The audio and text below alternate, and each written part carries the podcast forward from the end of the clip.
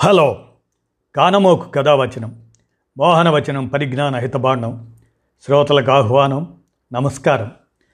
చదవదగునెవరు రాసిన తదుపరి చదివిన వెంటనే మరువక పలువురికి వినిపింపబూనిన అది ఏ పరిజ్ఞాన హితబాండమవు పో మహిళ మోహనవచనమై విరాజిల్లు. పరిజ్ఞాన హితబాండం లక్ష్యం ప్రతివారీ సమాచార హక్కు ఆస్ఫూర్తితోనే ఇప్పుడు బ్రిటిష్ వారి సవాల్ భారత రాజ్యాంగ రచన. ఈనాడు సౌజన్య చారిత్రక సమాచారాన్ని మీ కానమోక స్వరంలో వినండి. మీరు అనాగరికులు. మీకు విద్య తెలియదు మీకు పాలన చేతగాదు అంటూ అడుగడుగున భారతీయుల్ని అవమానిస్తూ వచ్చిన ఆంగ్లేయులు ఒక దశలో దమ్ముంటే మీ ప్రజలందరికీ ఆమోదయోగ్యమైన రాజ్యాంగం రాసుకొని రండి అంటూ సవాల్ విసిరారు. ఫలితంగా స్వాతంత్రానికి ముందు రెండు రాజ్యాంగాలు రాశారు మన భారతీయులు. నేడు భారత రాజ్యాంగ దినోత్సవ వేళ పంతొమ్మిది వందల నలభై తొమ్మిది నవంబర్ ఇరవై ఆరున రాజ్యాంగాన్ని ఆమోదించారు. గతంలో రాజ్యాంగ రచనకు జరిగిన ప్రయత్నాల్ని మనం పరిశీలిస్తే బ్రిటిష్ పాలనలో సంస్కరణలు తేవాలన్న డిమాండ్తో మొదలైన జాతీయోద్యమం తర్వాతి దశలో పాలనలో భారతీయులకు భాగస్వామ్యం కల్పించాలని కోరింది. పంతొమ్మిది వందల పంతొమ్మిది కల్లా స్వయం ప్రతిపత్తికి డిమాండ్ మొదలైంది. భారతీయులు ఇంకా తమను తాము పాలించే స్థితికి చేరుకోలేదని చెబుతూ బ్రిటిష్ సర్కార్ తమదైన నిబంధనలతో పంతొమ్మిది వందల పంతొమ్మిదిలో గవర్నమెంట్ ఆఫ్ ఇండియా యాక్ట్ అనే దాన్ని తీసుకొచ్చింది.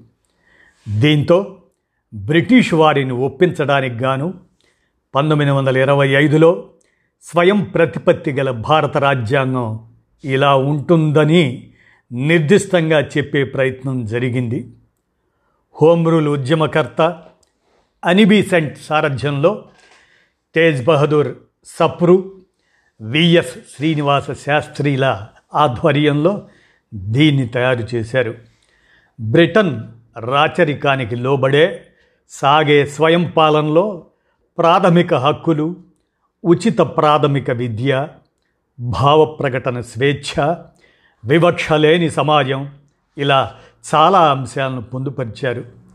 అన్ని పార్టీలతో సంప్రదించి సవరణలు చేసి పది అధ్యాయాలు నూట ఇరవై ఏడు ఆర్టికల్స్తో రూపొందించిన దీన్ని కామన్వెల్త్ ఆఫ్ ఇండియా బిల్లుగా లేబర్ పార్టీ కీలక సభ్యుడు జార్జ్ ల్యాన్స్బరీ బ్రిటిష్ పార్లమెంట్లో ప్రవేశపెట్టారు.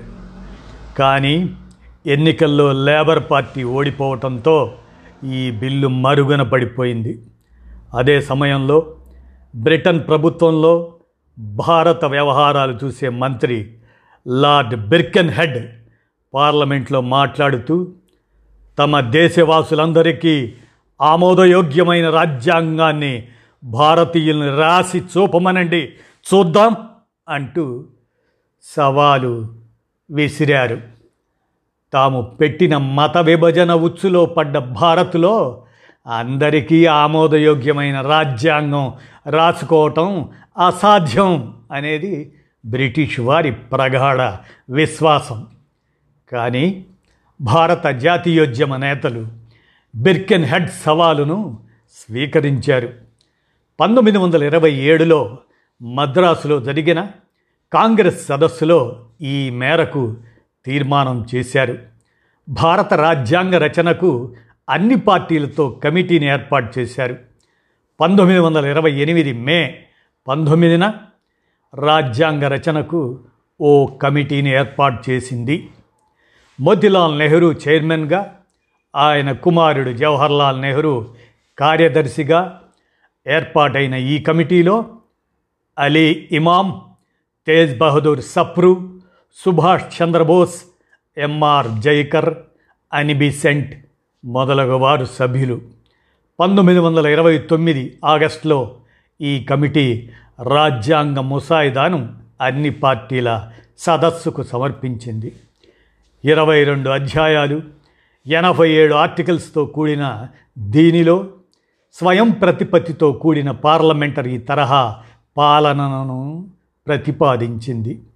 యువజనులందరికీ ఓటు ప్రాథమిక హక్కులు అందరికీ ఉచిత ప్రాథమిక విద్య భావ ప్రకటన స్వేచ్ఛ తదితరాలతో పాటు ముస్లింలు మైనారిటీలుగా ఉన్న చోట్ల చట్టసభల్లో ముస్లింలకు రిజర్వేషన్లు ఇస్తామని ఇందులో పేర్కొంది. దీన్నే నెహ్రూ నివేదిక అని కూడా అంటారు. అప్పట్లో చాలా పత్రికలు ఈ నివేదికను లార్డ్ బిర్కెన్ హెడ్ సవాలుకు సరైన సమాధానంగా స్వేచ్ఛా భారత మ్యాగ్నా కార్తాగా అభివర్ణించాయి. కానీ బ్రిటిష్ వారు కోరుకున్నట్లే ఈ ముసాయిదాపై ఏకాభిప్రాయం కొరవడింది. దీని రచనలో భాగమైన ముస్లిం లీగ్ ముస్లింలకు ప్రత్యేక ఎలక్టరేట్లు లేవనే సాకు చూపుతూ ఈ నివేదికను తిరస్కరించింది. అలా స్వాతంత్రానికి ముందు రెండుసార్లు భారత రాజ్యాంగ రచన విఫలమైంది. అందుకే స్వాతంత్రం ఇవ్వటం ఖరారయ్యాక రాజ్యాంగ రచనకు ఇక రాజకీయ పార్టీలతో కాకుండా ప్రత్యేక సభను ఏర్పాటు చేయాలని నిర్ణయించారు. రాజేంద్ర ప్రసాద్ సారథ్యంలోని రాజ్యాంగ పరిషత్తులో బాబాసాహెబ్ అంబేద్కర్ ఆయన నేతృత్వంలోని రాజ్యాంగ రచని ఆ రచన కమిటీ బ్రిటిష్ వారి అంచనాలను తలకిందులు చేస్తూ ప్రస్తుత రాజ్యాంగాన్ని రూపొందించటం తరువాతి చరిత్ర. ఫలించని పాత రెండు నివేదికల్లోని అనేక అంశాలకు ఈ రాజ్యాంగంలో చోటు లభించింది. ఇలా బ్రిటిష్ వారి సవాల్ భారత రాజ్యాంగ రచన ప్రేరణ అన్నమాట. ఈ అంశము చారిత్రక సమాచారం. ఈనాడు సౌజన్యంతో మీ కానమోకు కథావచనం శ్రోతలకు మీ కానమోకు స్వరంలో వినిపించాను. విన్నారుగా? ధన్యవాదాలు.